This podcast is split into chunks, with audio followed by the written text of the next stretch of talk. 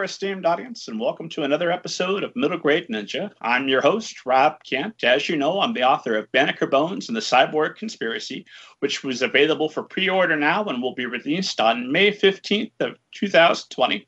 If you can't wait that long, good news, there are two other Banneker Bones books already waiting for you. Uh, Banneker Bones and the Alligator People is the second, and the first, Banneker Bones and the Giant Robot Bees, uh, is available as a paperback and audiobook narrated by the exquisite uh, David Radke, and the ebook is free free to download whenever you're watching or listening to this, wherever fine ebooks are sold. If you listen to the show on a regular basis, it has to have occurred to you by now can this guy actually write? I listen to him talk about writing a lot, but can he actually do it? Find out free of charge. Download your copy of Banneker Bones and the Giant Robot Bees. Uh, under the super secret pen name Robert Kent, I've written some stories for older readers, such as the young adult novel All Together Now a Zombie Story, uh, and uh, Pete, I'm sorry, Pizza Delivery, but uh, the Book of David, a five serial horror novel under the name Robert Kent. Uh, if you're curious about that, it's me doing my best Stephen King impersonation. Um, so it's uh, about an atheist that purchases a haunted house that then begins to give him visions of flying saucers. It is nutty stuff. If you're curious about that, you can get the Book of David, Chapter One, the first of five, uh, for free as an ebook. You can download that while you're downloading your copy of Banneker Bones and the Giant Robot Bees. Make a week of it. You'll have a good time. Uh, as always, for more information about what's going on with the show, what's going on with me, as well as to read interviews with hundreds of authors, literary agents, editors, publishing professionals, folks you'd be interested in, check out middlegradeninja.com. Uh, you can lose a couple of weeks just going through the archives there of all the wonderful people who've appeared over the years. Uh, today, I could not be more excited. I'm sitting down to chat with author uh, Catherine Linka. Catherine, how are you today? I'm great. How are you, Rob? I am so excited to talk with you, and I really appreciate you uh, making the time to be here this afternoon. Thank you so much for inviting me because I'm I'm honored. You know, when someone gives you their time, that's a real gift. Well, we'll see. Don't don't don't thank me yet. we'll see how it goes. Uh, Catherine, uh, probably the best place to start is I'm terrible about summarizing other people's books. In fact, I've spoiled enough books doing this show. I don't even talk about them anymore beyond what the author wants to reveal. Uh, and I'm terrible about summarizing other people's biographies. Um, so, if you would just kind of give esteemed audience a little bit of an overview of who you are and where you're at in your uh, writing career thus far. Okay. Um, well, physically, right now, I'm in LA. Um, I live in LA. What I want you to see is my third young adult novel. I have a two book duology that came out in 2014 2015 called A Girl Called Fearless, which I tell people is like Handmaid's Tale meets Victoria's Secret fashion show. Uh, so I've I've been doing this for a while. Yeah. I love the uh, premise of that one. Uh, but you know what? I'm, I'm, about to break my own rule and mutilate your your book. Tell tell esteemed audience just a little bit about that book, if you would. About uh, Fearless, or about what I want you to see. Uh, let's start with Fearless, and, and we will absolutely cover what I want you to see available in fine bookstores now before we're done. Uh, a Girl Called Fearless is a uh, two book dystopian series which is it's been compared to Handmaid's Tale, but um, it's set in Los Angeles 10 years after synthetic hormones in beef have killed 50 million women between the ages of 12 and 50. So, teenage girls are the most valuable and restricted commodity in the country. And I, I understand that our protagonist, as we meet here, uh, has uh, been auctioned off to marriage to a man uh, twice her age uh, actually, she's trying to avoid that. Right. so she's she's running for the border of Canada because if you can reach Canada, um, you will be given asylum. And so I think it's the only YA that actually the second act takes place in a high end escort service in a penthouse in Las Vegas. it's, a, it's a mark of distinction. It is. Uh, and then something I'm, I'm always curious about when I, I meet authors who, who do this. I uh, saw on your website as I was stalking you relentlessly uh, that you you've got photos of you hiking and kayaking all around yeah. the world. Uh, and I always think, well, writers, aren't you supposed to stay home and write about other people having adventures where it's safe and cozy? But not you. You're out there. I'm. I travel is my jam. Um, I grew up hiking in the Sierras and I love going to very stark, remote landscapes. And uh, for me, it's such a, a source of renewal. You know, as writers, we, we talk about doing artist dates where we go out and we sort of re, re, refill ourselves. You know, we have experiences to uh, spark our creativity and and enrich us. And for me that is going out and and hiking and kayaking and just throwing myself into these really beautiful bare evocative landscapes. So where are where are some of the most interesting places that you've traveled to? I love Svalbard, which is an archipelago uh, north of Norway and it's actually the setting for part of the Golden Compass. It's where she meets the polar bear king. Uh, I also I love Patagonia. It, the it's so dramatic. Uh, the most beautiful place on earth truly is Antarctica. It is haunting when the when the sun is shining. It's so beautiful because the ice is turquoise, and you have these incredible shapes. And when the when it's cloudy, it's this kind of sea green. Everything is is kind of gray, misty, and sea green, and you feel like you're in another world. It's really amazing. It doesn't terrify you to be out there where I mean it's almost like not not quite like as dramatic as being in space, but you're dependent on your equipment. If that goes down, you're you're a goner. Oh, I, I am not camping. I do not camp. I hike and I don't camp. Just keep moving, huh? yeah. Uh, and then uh, here's a, a, question I always like to ask folks um, that have uh, Master of Fine Arts. Um, you've got one from Vermont College, right? Indeed. And I'm forever debating um, what uh, what do you feel that that uh, MFA has brought to your career, and was it worth both the investment of time and of money? You know, it. What's really interesting to me uh, is that often many many people that I've met at Vermont came for a very different reason than their career. I came because uh, my dad had just died, and I was caring for my mom and my mom was fatally ill. And so writing was my lifeboat. And doing my MFA at that point and having to write and, and being able to disappear into uh, another world every day is really what kept me alive through a, a, a horrible and, and sad period. Now, there were many things that I got out of that experience. Um, I really learned how to look at my work critically. I my my writing really took off. My um, writing partners at that point were so impressed that one of them actually went to Vermont because she saw the progress that I had made in my writing. Now, ironically, after I graduated, uh, the books, uh, the, a couple in my town decided to open a bookstore. And I walked in there one day. There was two chairs, two tables, and a computer. That was the only thing that was there. And I said to them, I have a background in marketing and I have a background in books. And I showed them the hundreds of books that I had read during my MFA um, the, the, all the children's books that I had read. And I said, if you ever need help with a, you know, your children's department, let me know. And they said, well, can you start Monday? So clearly they had no experience in book selling, or they probably wouldn't have suggested it. but that began my um, eight year odyssey as a bookseller.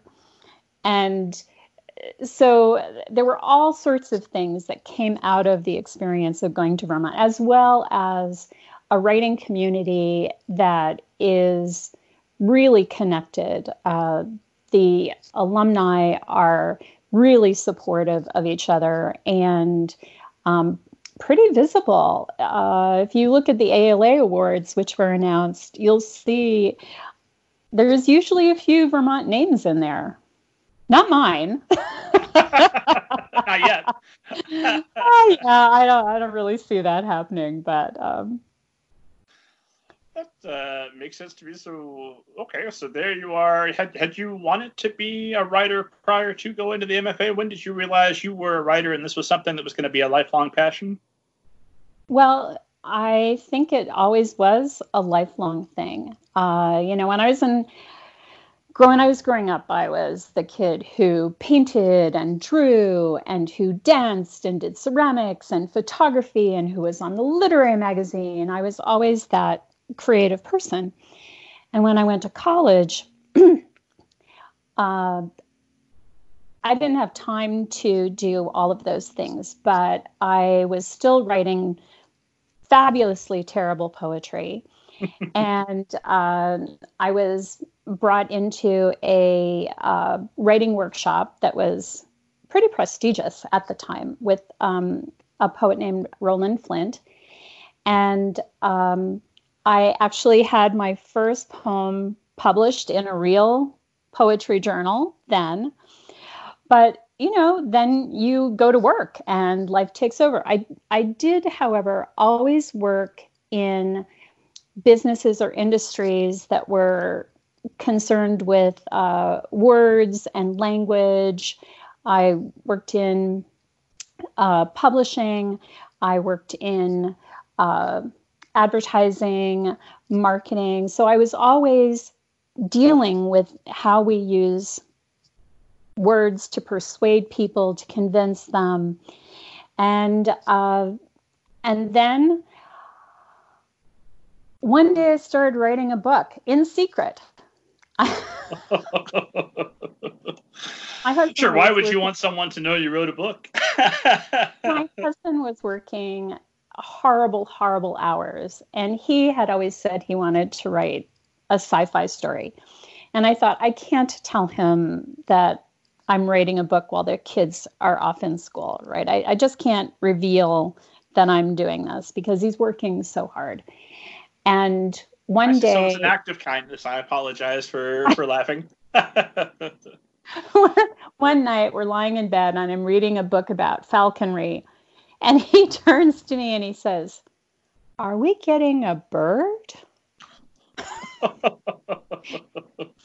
and that was the point at which I had to come clean. I, I, I mean, it, it I could not hide what I was doing any longer. Uh, and you mentioned uh, you had worked in publishing. I want to get back to that bookstore, but what did you do in publishing? Ah, I was a traveling salesman. I was a field sales rep and I worked in textbook publishing. And my job was to go to, it was to visit every college outside of Philly and Pittsburgh. I was in Pennsylvania, I lived in State College, and I traveled the state talking about introduction to uh, psychology, introduction to econ, uh, English comp, etc. So that's what I did. And I assume you had to be pretty knowledgeable about the books themselves to better sell them. So that you had to have had a wide breadth of uh, knowledge by the time you were done. Uh, above and beyond. I mean, I, I, think that would be above and beyond college because if you're in college, maybe you read the book, maybe you don't, you get the grade. But if it, if your livelihood depends on your knowing what's in the books and being able to sell them, I, I imagine you have a, a mastery beyond that. Uh, yeah, you well, you don't have time to read everything. You know, most even today, most field sales reps have read only a fraction of the books that they have to um, sell. You know, you have to know what the book is about. You have to have an understanding of the pedagogy. You have to have an understanding of the competition. Uh, but really, I know no more about, uh, you know, introduction to linguistics than I did before I did that job.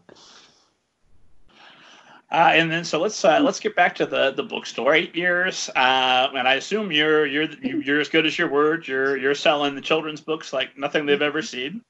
Uh, yes. What was your time like there, and what did that experience bring to your writing?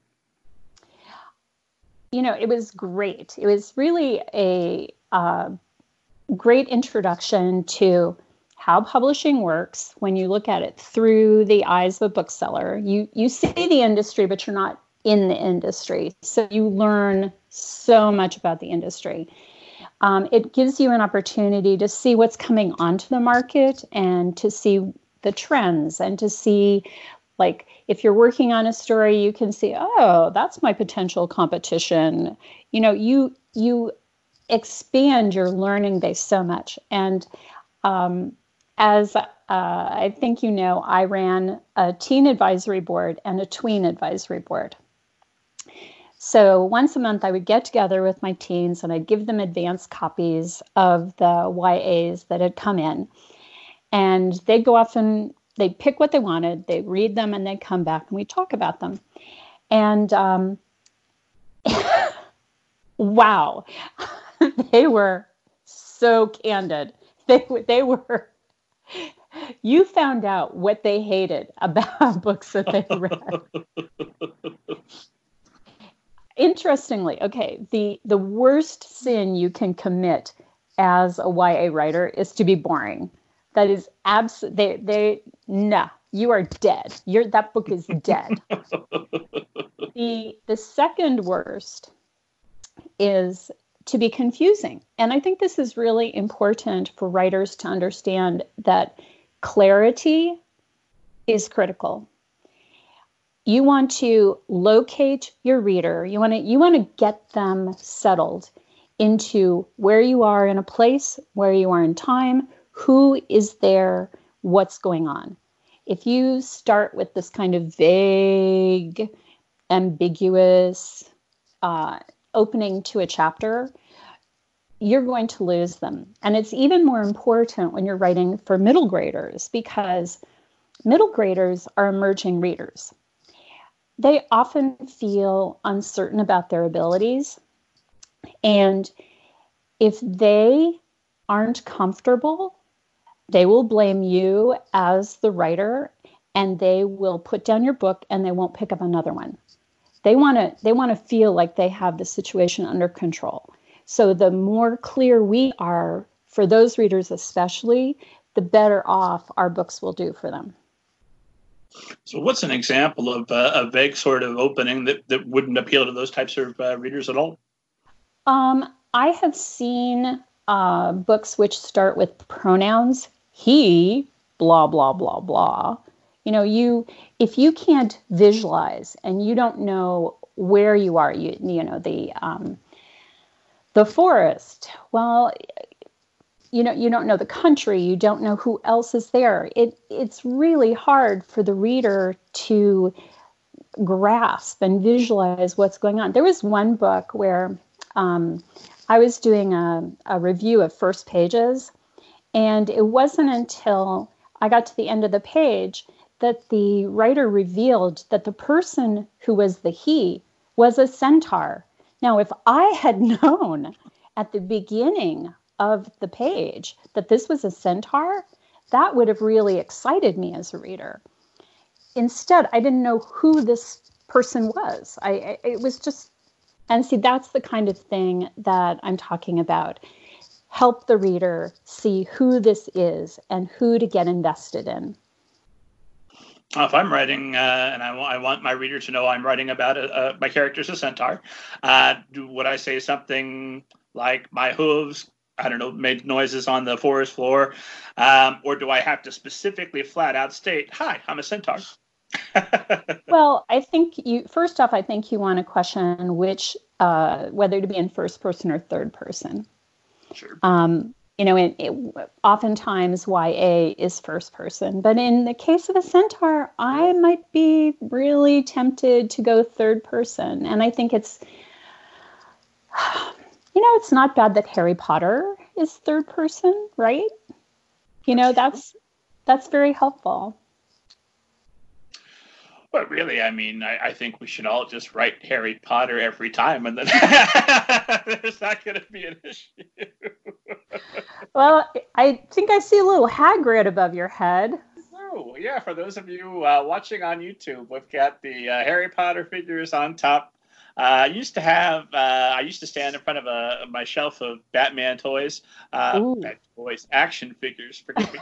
um, I've got uh, over a thousand of them uh, around the house. I've got a, a shelf display, uh, and it finally just it hit me that hey, dummy, your show is about books. Stand in front of books.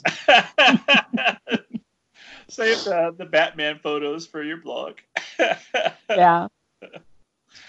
Um, what I wanted to uh, follow that up with what did I want to follow? Something important. Oh, uh, you were talking about how that strengthened your knowledge of the market, and I've got to say that is absolutely borne out. This this astounded me when I read it. Uh, that you spent five years researching literary agents, but then you wrote two when they both made offers. Do I have that tale correct? Yes. Um, when I started I was I was writing, but I really wasn't in a position to go after an agent. I was working on a book. I didn't feel the book was commercial. Uh, it felt very, very personal, and and it was not a good time with everything going on with my family. So, I took five years where I would go to conferences. I would listen to the literary agents, and I would pretty much size them up. Uh, you know, a literary agent is someone you're going into business with. And it's really good to look at them and go, okay, would I want to work with you? If we were if we were in a company together, would I want to work with you? Are you someone who I feel I could trust? Are you someone who is articulate? Are you someone who I think could represent my my novel well? Uh, at the same time, I was watching uh, who was doing deals. I was watching PW and, and looking at who was doing deals and who was doing interesting deals. Who was doing deals for books that um, were similar to what I like to write. And I, I talk about this sometimes with my uh, SCBWI friends, where I'll say, you know, you want to find an agent who loves to sell what you love to write. Because agents are human beings and they all have their favorites. If you have an agent who doesn't like horror and you're writing horror, they probably aren't going to know the editors who love to uh, who love to uh, buy horror. You know, you have to think of agents as people who have a limited number of connections. They may have a lot of connections, but you want them to have the right connections for your book. So I think I did a pretty good job of sizing up the agents who would respond to uh, a girl called Fearless, and I was right. Obviously, without uh, esteemed audience knows that I think all literary agents are wonderful, and they are all welcome to come on the show. I can't wait to talk with you. Um, but uh, beyond what we can read on the page, you know, they're selling a lot, and uh, this is a debate I, I, I, don't have a good answer to. Uh, if somebody sells a lot of books, but they're just an absolute uh, horror of a person that's unpleasant to talk to, and, and I've, I've, I've, met a few, not on this show, God knows, never on the show or the blog, but it, out and about, people I don't invite uh, to, to come chat with me, and I meet them like, oh, oh my God, I, I couldn't stand more than a couple of moments for you. On the other hand, I'm seeing a lot of sales. That's, that looks pretty good. So if you're meeting somebody in person beyond just what the, the numbers are for what they've done, without without revealing any names, without um, any specifics, how would you go about determining in person um, things to rule out uh, and and who's going to be a good agent to, to, to follow up with? Well, you know, the Kidlit community is pretty is pretty cozy, and it's uh, not unusual for one uh, to have friends who are represented by agents. And so if you have a question about an agent, you may know someone who will give you a very candid answer about what they like or don't like about their agent. So use, you know, use your connections. If you don't have an opportunity to see them speak or to meet them in person, use your connection. And before you sign anything, um, I would say have a have a back and forth about um, questions you might have about how they might handle things. The way that someone responds to you in an email exchange can tell you a lot about that person. So I would say use all of the resources available to you for um, for finding out what they're really like. Well, now I'm on pins and needles because we have had email exchanges. I, I hope they went well. what uh, they did what, go uh, well. Specific kinds of things are you looking for in an email exchange that might uh, tip somebody off? If you ask a question and you don't get an answer which really answers your question, that would be that would tip you off. If someone is vague or if they're brusque or um, if you if you come away not feeling comfortable, listen to your gut. Don't be so eager that you leap into a relationship. And it's hard because you know, for many of us, that is one of those moments where it's like your dream has come true, right? It's taken forever. You have so much invested in this. You want to be published so deeply, but it's a it's a good time to just step back and listen to your intuitive self.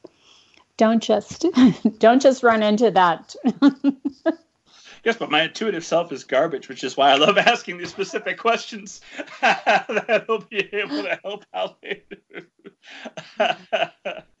I've listened to my gut before. It's been wrong. I've learned to, to, to listen, but also find find some hard factual information to help me out as well. Facts are good. I've got a lot more questions for you because I know you also mentor uh, mentor uh, young adult authors, and I've got some questions for you about marketing, all kinds of fun stuff we're going to talk to. Uh, but by God, before we before we get to any of that, let's talk about what I want you to see. Again, available now, esteemed audience, wherever fine books are sold. So because I'm terrible about summarizing other people's books, I'll, I'll tell you my summary. That's not what I wrote. What, what book did you read? Uh, why don't you tell the esteemed audience a little bit about what I want you to see? Uh, what I want you to see is the story of Sabine. Sabine is a first year student at an art institute in uh, Southern California. She is an inc- incredibly talented painter who has won this very, very prestigious scholarship. And so she's thrilled to be at Kalinva, the California Institute for the Visual Arts. And one of the things that nobody knows is that n- this scholarship not only does it cover her tuition, her supplies, etc., but it gives her a stipend which allows her to rent a cozy room in a woman's house. No one knows that she had spent the six months prior to coming to Kalinva, she had spent that time sleeping in her car following the death of her mom and the loss of their apartment. So the scholarship means everything to her. It is her future. It is her. Um, it is being able to learn and express herself and become the artist she wants to be, and it really is a means to her very survival. The problem is that she's been at the school for six weeks and her painting instructor, Colin Krell, who is also the head of the painting department, hates her work. He is savage in his criticisms of her work in class, and she is terrified that she is going to lose her scholarship.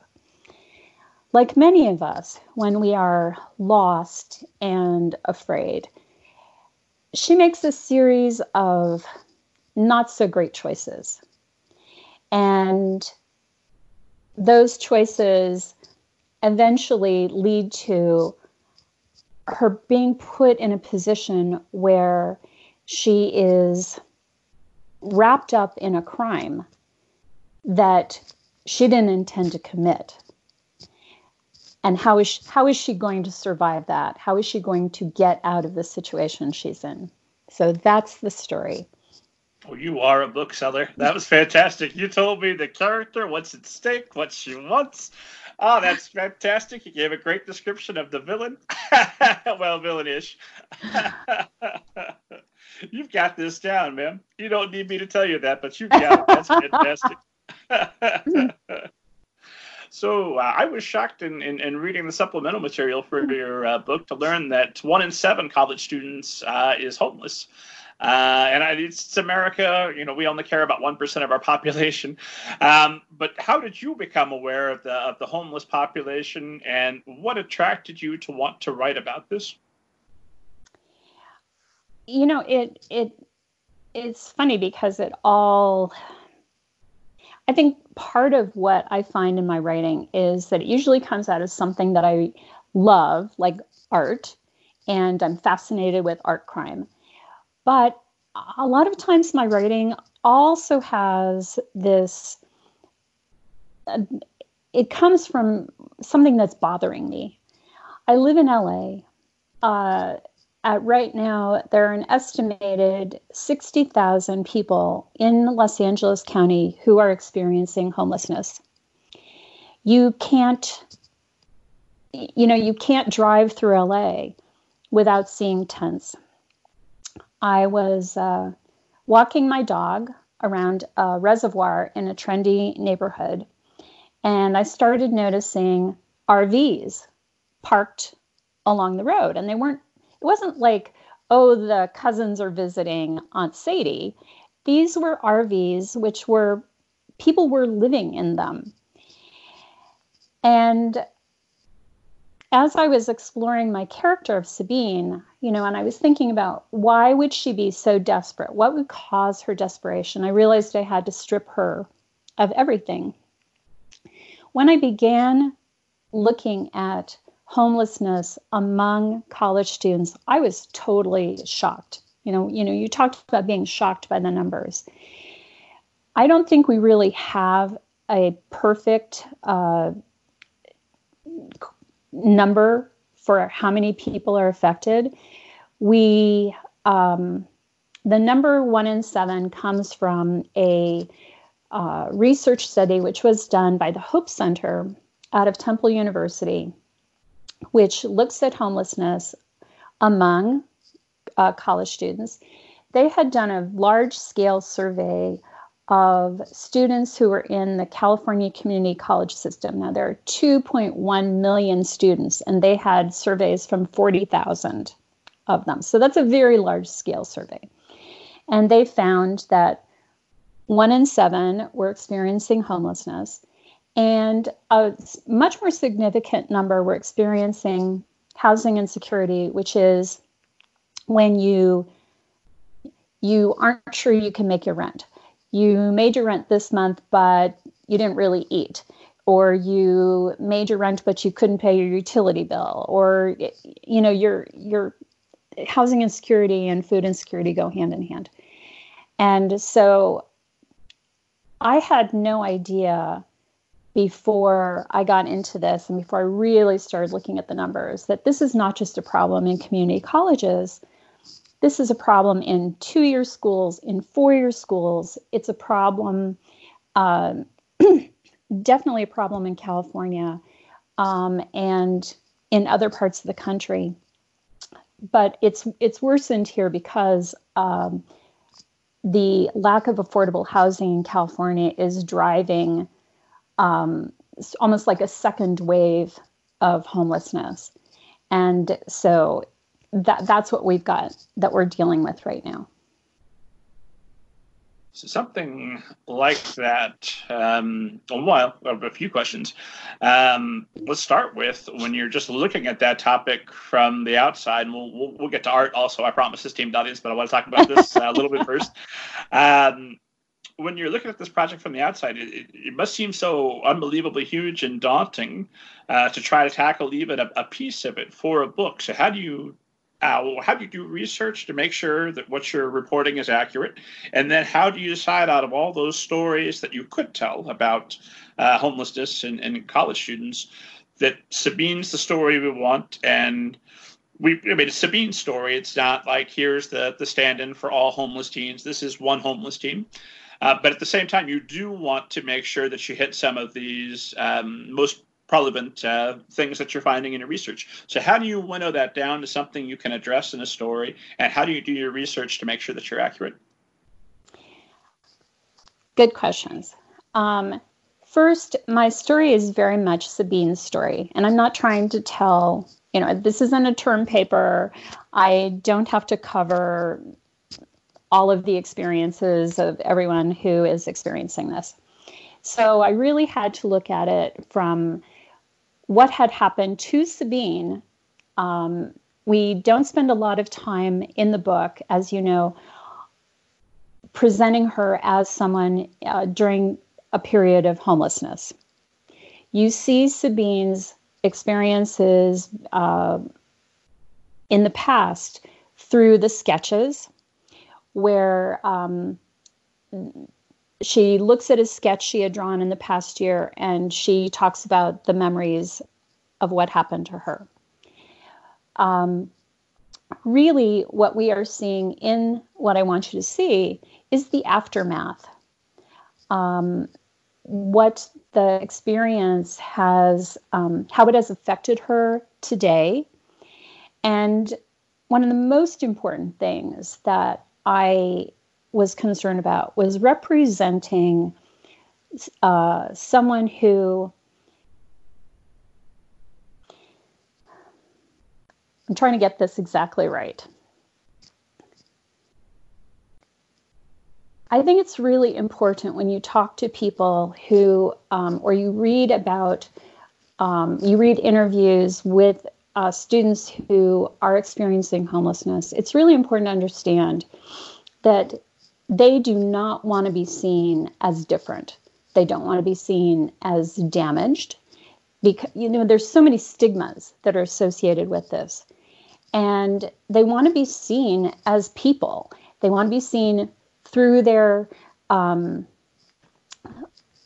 through their personalities. They they don't want to be labeled, and that is a very important message that I want to come through because Sabine says again and again, I don't want to be labeled. I don't want to be called that homeless artist. I want to be recognized for my talents and my abilities. And I think that is the most important thing that I'm saying about homelessness among college students is look at the person. Look at them. Don't get so attached to all of these assumptions about what they are like or what their life has been like. Look at them. Okay. and of course, Sabine uh, is showing us what she wants us to see. I'm does. clever. I figured it out. Oh my gosh. Yeah. Break my hand, pat myself on the back. So let's uh, let's talk research though. How how do you go about? I'm assuming that you didn't spend. did you spend a few nights on the street?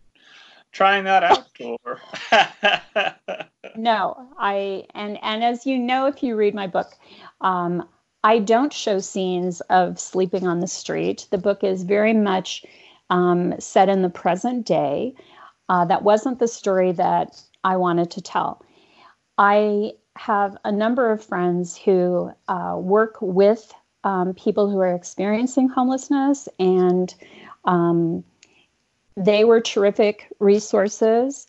Uh, I also have a young friend who lived in a shelter when she was in high school, and she was a fabulous resource for me as well. And she was um, someone who really was a great role model because she she reminds me of Sabine.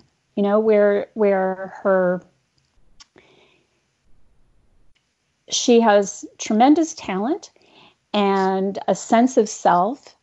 And, you know, there's so many assumptions that people make about, oh, you know, aren't.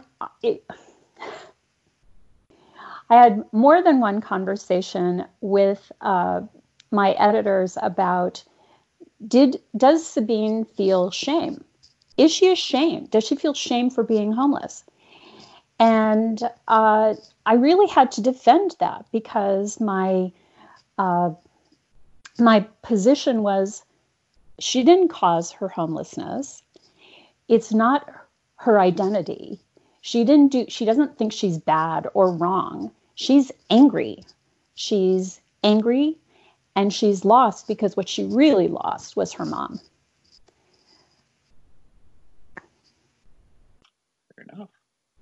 When you start a story, do you come at it with uh, from a perspective of let me start with my character and then build the story, or do you start with here's the plot, here's the idea for the story, who's the best character for this? Uh, if I began with the plot, I would be so bored I would never write it. Because I would feel like I had already, you know, solved all the pro- problems and I always begin with a character and a problem. And that's where I begin. And that's and then I start adding in the other characters and then I let it unfold. You know, I, I am telling myself the story as I go along. And believe me, there are some wrong turns along the way that get edited out. Are you uh, plotting ahead of time and keeping some kind of plan, or are you a, a pantser just kind of going as you see it, or some combination thereof? I am definitely a combo. I am not a. I, I will not plot out. What I do is I uh, keep a table of as I work. So every chapter, I note, you know. What's what happens in the chapter, what the goal is of the character at that point, uh, who else is in the chapter, where it takes place physically, what's going on with them emotionally, and that's sort of my running tally to let me know where I am. Uh, if there's someone key in the story that I haven't seen for a few chapters, I'll say to myself, "Wow, you need to get back to so and so, or you you're you know you're veering off course here so you need to get back to the central problem which is driving the story. Uh, and then of course then you have to go back and go okay what's irrelevant? What did i write in this book that was completely irrelevant? Or what's coming out? Or what uh, what haven't i developed enough? Uh, and my table helps me say okay i've seen people who do those charts that you know sure. that, that I cannot do this to save my life. yeah, the, I'm trying to solve a conspiracy theory, and here's my mind shown on the wall. no way, no way. Yeah, I don't. Uh, I don't do that either. I do do uh, some plotting, uh, and I usually know my ending uh, because I figure if I have a destination in mind, then I at least know more or less I'm heading north. Uh, so we can figure this out one way or another, and then we'll stop along the way and see see what's yeah. available. But then sometimes the characters talk me out of my ending, which even better. That's the best, you know, because you want it. You want the ending that's appropriate for that character. So when uh, do you find that a character like Sabine comes to life for you? Is it early in the process? Is it after you've been writing them for a while? When do you feel like, yes, I've got this person? Wow. Um, I wish it was early in the process. that makes things so easy. yeah, I think through the process of writing, that's when I really start to understand that character. When I see how the character reacts with other characters, that really tells me a lot about who that person is. And I try and as I'm writing scenes and she's interacting with other characters, I try just to see to let her go and to say what she wants to say and to not try and put her in a box. Uh, and that's when I learn a lot about who who that character is. Well, I promised a esteemed audience we'd, we'd pivot back to art, and I tried never to break a promise to a esteemed audience. Um, so, what uh, what drew what, what made the art world, uh, and, and, and, specifically the, the college art world, uh, the setting that would be best for Sabine, and what kind of research did you do to faithfully write about that? Oh, um, wow why so so why did i choose a college art world instead of uh, high school? No just, just art world uh, in general high school college. Uh, when my initial uh, reading uh, a, th- thought that occurred to me is um, wouldn't Sabine, uh, having experienced this, and this is my assumption, uh, and I assume you you explored it, challenged it, shot it down, and said, "Nope, I'm doing it my way," because you did. Um, but my assumption was, well, if, if this is your background, you've had this experience. Uh, I'm, I'm, you know, I'm Scarlett O'Hara. I've got my my hand up. I'll, God is my witness. I'll never go hungry again. Uh, I'm gonna. Um, you know, I'm going to go to medical school. Let's let's to heck with art, to heck with writing. Let's find let's find the job that pays. yeah, I can I can understand that, but I I think one thing which is very true about creative people is we have to create. It's not an option for us.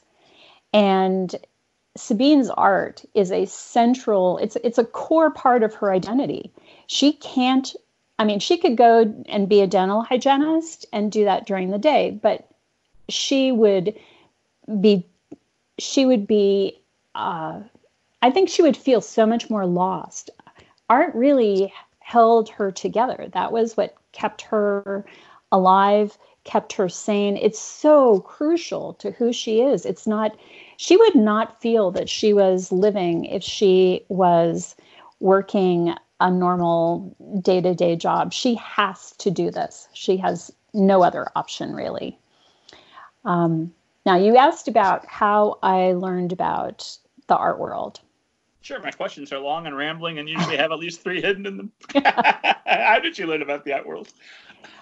well, the funny thing was that I had started, when I started to think about writing about art, I had decided I would spend a year learning whatever I wanted to about contemporary art because even though I loved art and loved art history and love art crime, I really didn't know much about contemporary art. And yet I'm in one of the most important centers for contemporary art in the US, right? We have so much art here.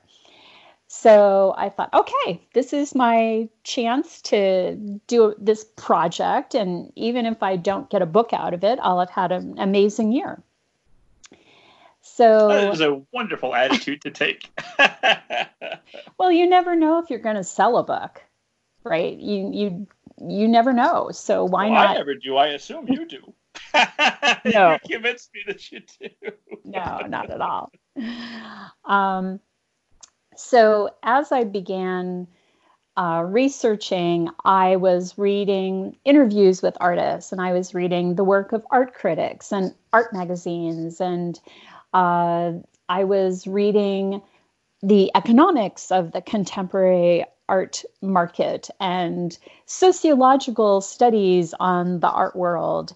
Uh, and Titles so, artist hearts on fire. it was it was great and and tons about uh, art theft and art uh, fraud, looting, uh, forgery. I mean, the, the really fun, fun, fun stuff. Uh, Unfortunately, I also had friends who had gone to um, one of the big, um, well known uh, art schools in a, in Southern California, so I could call on them uh, when I needed uh, help with something. Oh, that's perfect. You uh, yeah. Sounds like you've got resources for just about everything in your uh, the relationships you've built up over the over time. That's a fascinating skill when I find a, a writer who has that, Uh because uh, one, I, I don't. I appear extroverted here every week, esteemed yeah. audience talking. I'm not. Uh, I prefer my office where it's nice and quiet, and uh, a Friday night with my son and my wife. That's that's perfect. Uh, but now you have all of these connections. You know, with all the interviews you've done, you have all sorts of connections. Oh, that's true. Uh, but you must. Are, are, do you find that you have an, an extrovert part of your personality that gets you out there and, and gets you uh, i assume you're interested in people since you're a writer but uh, do you routinely put yourself out there to create new relationships i am uh, actually surprisingly shy and i tend to be um, introverted, but when it comes to writing and authors and, uh, you know, reaching out to aspiring authors or um, reaching out to, you know, like, like support my fellow authors, that's when I really come out of my shell. Or, or speaking to groups when I think I have something that I can share with them that can help them, that's when I come out of my shell. So this is uh, something else I, I, I, noted about you. You do a number of speaking appearances. Mm-hmm. Um, and I know for what's the old joke that uh, most people would rather be in the coffin than delivering the eulogy. um, which uh, I who was it? I can't remember who I heard. I'm always remembering things that I learned, but not where I got it. Um, but I had read uh, um, uh, a um, evolutionary psychologist uh, who believed his theory. I, I, I, don't know how you test this, but his theory was that part of why people are so terrified of public speaking is that for all of human history, if you were in front of a crowd, that might be it. this this might be the end for you. So it would be a wise thing to be afraid of. So how uh, how are you overcoming? You say you're shy. Uh, how do you overcome that and put yourself out there uh, and do things like be on the podcast today, go out and address large groups?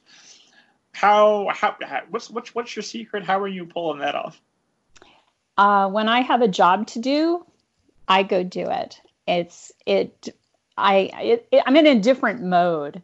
I think it's very different to go and talk in front of a group versus having to go up to someone that you don't know very well at like a little party.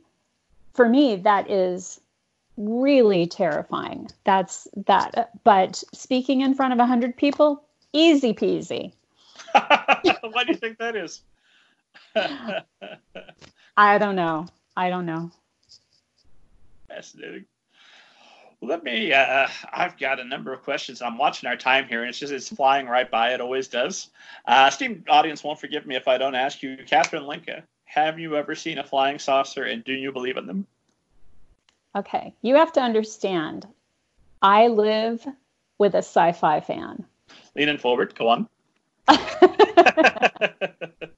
Which means that even though I have never seen one, I do not deny the possibility that they exist. And the universe is so big. How could we be alone? Really? How could that be possible? So, there you go oh, is that the is it the Fermi paradox uh, that uh, a, a, civilization gets so large that they destroy themselves? so that's why we're not bumping into them. Hope not. Pretty grim way to see the universe. I agree. I would love to see a flying saucer. It's on my bucket list uh, before I check out. Um, so let's see some other questions I want to ask you about your experience uh, specifically with writing. I want to circle back to mentoring aspiring novelists. Uh, what's that process like? And also, what are you telling them? What are you wishing more aspiring novelists knew? I, I think everybody who, well, first off, it, the process has been really accidental. It's, um, I, even though I have done it formally with SCBWI where I was um, I was like I was I was awarded to someone as a mentor. and they were That's a good day. they were they were great. Cheryl Manning and has this wonderful, wonderful story which I absolutely loved, and I was so excited to work with her on it. Um, but I think what has happened is that I I reach out to people or people reach out to me for advice and when I am impressed with someone's writing and I see them asking for help,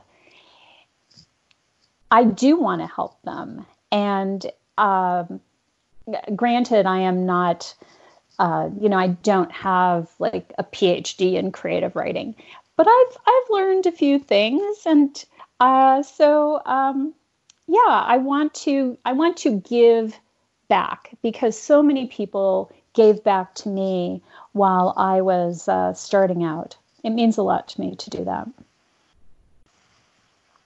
Yeah, I'm going to ask uh, a little bit facetiously uh, because I'm about to start another uh, fiction workshop this very weekend, uh, and and, and uh, hopefully provide folks with some information that'll be valuable. We'll see.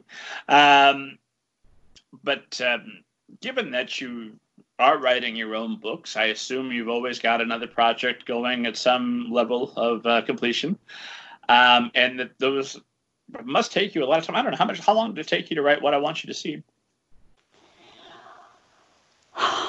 Um, a year, a year and a half before we sold it, and then we went through another nine months of really digging in to refine. So two and a half years, not including all the research. I'm a tortoise. well, I'm going to circle back and finish the question I started to ask. But what does your writing day look like? What's your process for uh, bringing a book to completion? Wow. Uh, I'm a morning writer. I'm most creative uh, in the morning, but you know, if you're busy, you write whenever you need to. Uh, you know, you just get the job done. Um, I uh, I like to, I'll write a scene, I'll write it in bare bones. Uh, sometimes I'll just start with dialogue because that's what I'm hearing in my head. And then I'll layer it more with setting, I'll layer it more with gesture, with dialogue. I'll go in and I'll say, okay, what are you really trying to say in this particular scene? You've you've written this scene, but where what is it you want to get out of it you know and and really layer layer layer extract extract extract that's what i do so how many drafts on average are we talking i have no idea because you know be i may i may do i may write a scene for an entire week over and over and over and over and then then when I go back and revise, I'll revise over and over and over and over. This is why it takes me so so long. so you're not writing just through. There's the whole first draft. It's uh, it's ugly, but it's on the page. It's every chapter, inch by inch. Let's rewrite. Let's make this thing as polished as we can get it. And then once you're done, do you, you I mean, assuming you're still having to go through and uh, fix any story incongruencies, or, or maybe I'm wrong. Maybe maybe you're taking divine dictation. This is just a, a me problem, but I assume not at uh, all. I mean, I will write up to a certain point, and then I'll go back and rewrite. You know, so I'm rewriting each scene. I may rewrite a series of chapters and then move on. I may get to a first draft and then go back and completely redo it I'm just constantly, constantly refining. So I could not possibly tell you how many times. Fair enough. Uh, and all of that uh, to finish my original question, because I wanted to get some sense of what is your verdict. I know you've got a lot going on. You you've got speaking gigs, you've got wonderful podcast to appear on, and then you've got your your book. So mentoring, I, I imagine, takes time. What is it that you're? I, I know that you wanna you wanna help people, and you may be purely altruistic, but I'm I'm also guessing there must be something that mentoring young adult writers give us back to you. So, what are you taking away from the experience of making time to do this? Well, I think that one of the things which I get out of it is whenever I'm looking at someone's manuscript, whenever I'm working on it with them, I'm always trying to figure out why something doesn't work. You know, when you're looking at um, a developing manuscript, you can see holes or you can see things that they don't even realize they should develop. I, I, I, think of those as like hidden treasures, things that people put into stories that are such opportunities for them to really take that story to the next level if they explore that. I learn so much from the act of trying to figure out what makes or is keeping their story from working. And that's what I get out of it. Um, and there's also uh, that that wonderful interaction with someone. Uh, you know, working on a story and uh, it's a much more intimate experience than uh, being a classroom teacher. I'm sure I and not I am not dissing classroom teachers. I'm just saying that you are. You heard her teachers. Catherine Linka says you're all garbage. no, oh, no, no, no, no. I just realized that I could. I don't enjoy teaching like a, a class. So a, a, um, a class where you're doing something for several weeks. I I've done a few of them and I don't really enjoy that. But what I do enjoy is working with someone intimately on a project. That's that's what I uh, find most satisfying.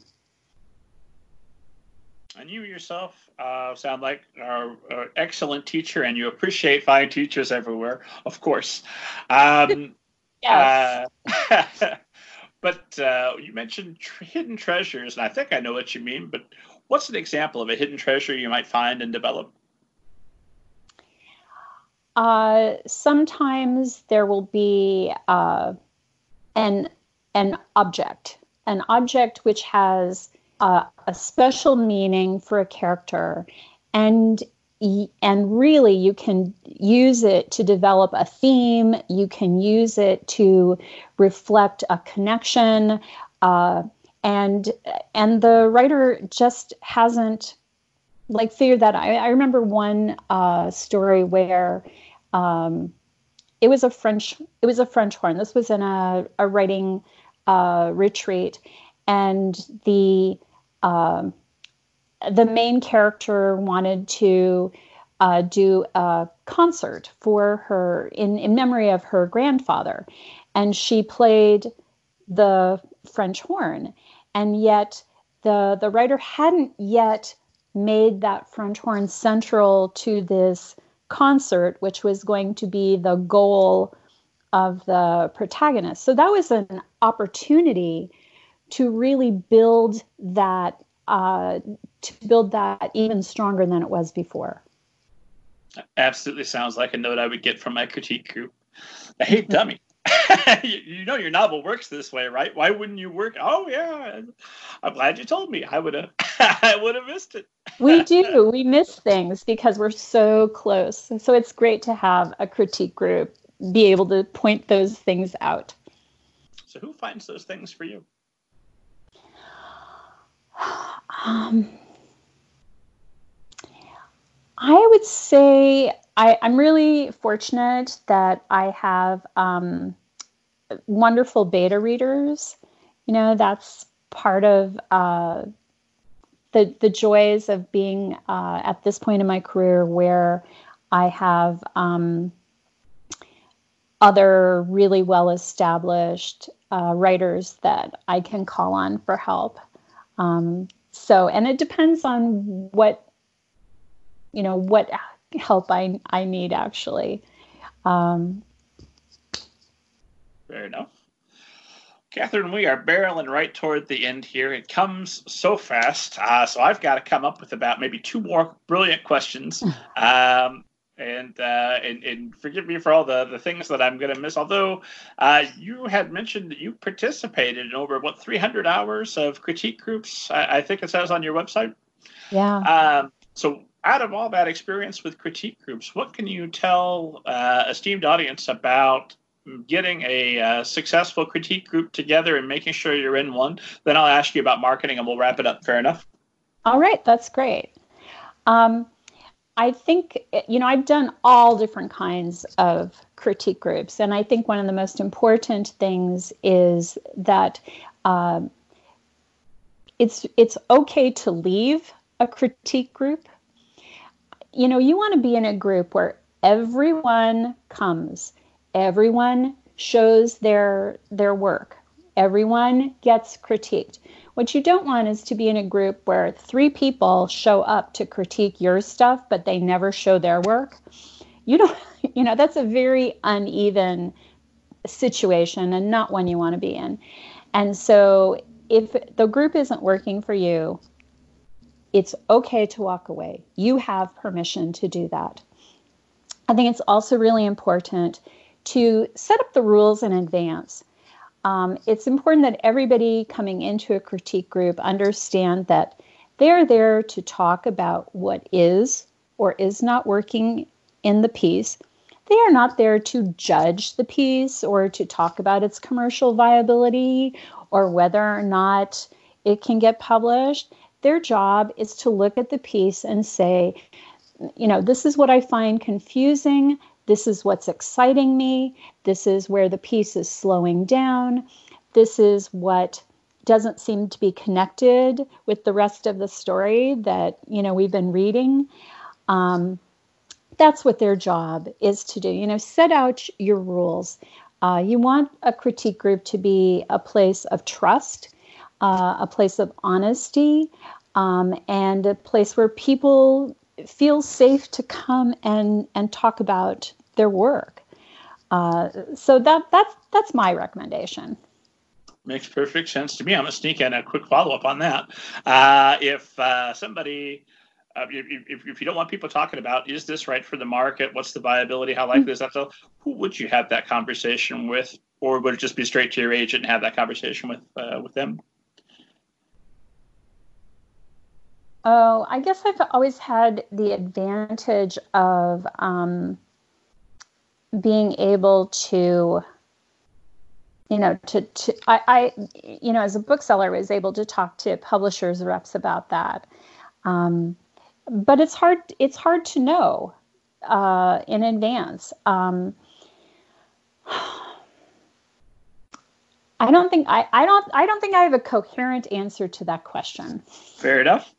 Uh, for the record, if you and I get in a critique group together with your level of experience in the market, absolutely, I want your opinion on whether or not my story is marketable. And then I want you to write my description because you've got it down. thing's to fly off shelves. Uh, okay, so uh, we'll talk about uh, marketing, then uh, I'll ask you my catch-all question, and we'll we'll call it a day. Um, but what uh, have you found to be the most successful methods of um, marketing? And also how, what has your experience been working with our previous guest one of my most favorite publicists megan Beatie okay. I love megan. Megan is fabulous. She's so smart and inventive and energetic and optimistic and i just absolutely adore her. And she might really be my best marketing uh, investment. Um, it's very, very hard to break out in uh, YA because the market is very crowded. A lot of books come out, and the way that books are publicized is shifting. You know, uh, if you look at the impact of social media and you look at what's happening with print media, and if you, everything that used to be true about marketing books is not, uh, is in flux. And I and so you really need to uh, have someone on your side who is helping you navigate these waters. Uh, as a solo uh, author, you can only do so much. You, uh, you know, you're, unless you're like the cousin of Kim Kardashian. I really kind of wish I was the cousin of Kim Kardashian. Who doesn't? Sure. uh, but um, so I think you do what you can. You establish a media presence which is comfortable for you. Um, I like being on Instagram because it allows me to visually show parts of my life and parts of my personality. Um, I don't really want to get into the kind of political conversations which are on Twitter. So but they're so productive and helpful. Why would you want to skip them? yeah, it's it's it's not really my deal. Um, and that'll be I my that'll be my uh, regret on my deathbed. I wish I'd sent one more angry tweet. Oh. yeah, I'm not I'm not sure about that. Um, but I think it's important to find the social media outlet. I think it's important that works for you. Also, to build your community. Um, you want your community around you, and um, making sure that you have someone who's going to show up at that book launch is really, really important. Um, and I think it also, um, I think one of the single most important things that you can do is to write your elevator pitch and to really get that right because you just never know um, who you're going to run into. Uh, and that gives you the opportunity to talk about your book in a very compact and direct way. And and I think that is really really important because that feeds directly into how the publisher is going to talk about your book. And uh, you know the it feeds into how your book will be presented on the electronic catalogs that are available for book buyers to use. Um, so that's a that's probably the most important thing that any writer can do is really get that one or two sentence summary of their book and get that right. Makes all the sense in the world. Uh, I always, uh, in these wonderful conversations, with a question that is my catch-all for anything I, I could have learned from you, but I was just too stupid to ask the question. um, what uh, if there was one or two things that you could go back and you could tell yourself when you began your writing journey that would have made things much easier for you? What would you go back and tell yourself? Wow. Um,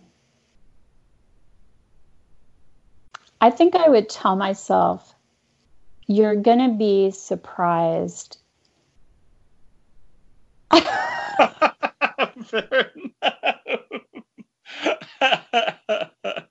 Good surprises, though, mostly, right?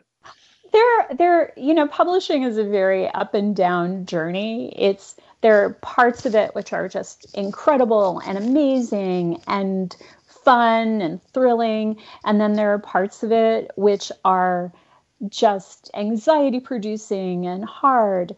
Um, and um, and you just never know how it's you never know how it's going to turn out. So um, enjoy the ride. Enjoy every minute of it. Don't don't wait to celebrate. Celebrate at every point. Celebrate when someone asks you for a full instead of a partial manuscript. Celebrate when you've had a good positive response from an agent. Celebrate when you get an agent. Celebrate when you see your cover. Celebrate at every single moment because um, there's no point in waiting uh, to see whether or not your book becomes a bestseller. Just enjoy every step along the way. Nope. Only when I've reached the top of the mountain will I look down from it and finally savor. yeah. No, I think that's absolutely excellent advice. Uh, Catherine, where uh, can esteemed audience find you online, buy all your books, learn more about you, all that good stuff? Um, my books are available on Amazon, barnesandnoble.com, IndieBound. I love it if you support uh, independent booksellers uh, through IndieBound. Um, you can find me on catherinelinka.com. That's my website. Uh, you can find me on uh, Twitter at CB You can find me on Instagram uh, at Catherine Linka and on Facebook, Catherine Linka Author. Uh, and as always, esteemed audience, you can find me at middlegradeninja.com. You know who I am. Download your copy of Banneker Bones and the Giant Robot Bees. Uh, go ahead and get ready for the Banneker Bones and the Cyborg Conspiracy coming May 15th. Uh, and that's it for me. Catherine, this has been an absolute pleasure. Thank you so much for uh, making the time today and for being such an excellent guest. Rob, thank you so much for this fun conversation, and uh, it's been a joy. Thank you so much. And best of luck with the, the bees and the alligators and flying saucers. May, may you see a flying saucer soon. Fingers crossed. Your your your lips to aliens' ears. Let's do this. uh, Catherine, I always ask our guests to sign us off because I've learned that uh, professional type podcasts have sign off phrases, uh, and ours justifies the name of the show. It, it the sign off phrase is "Hiya" and what have you. Will you sign us off? Hiya! What have you?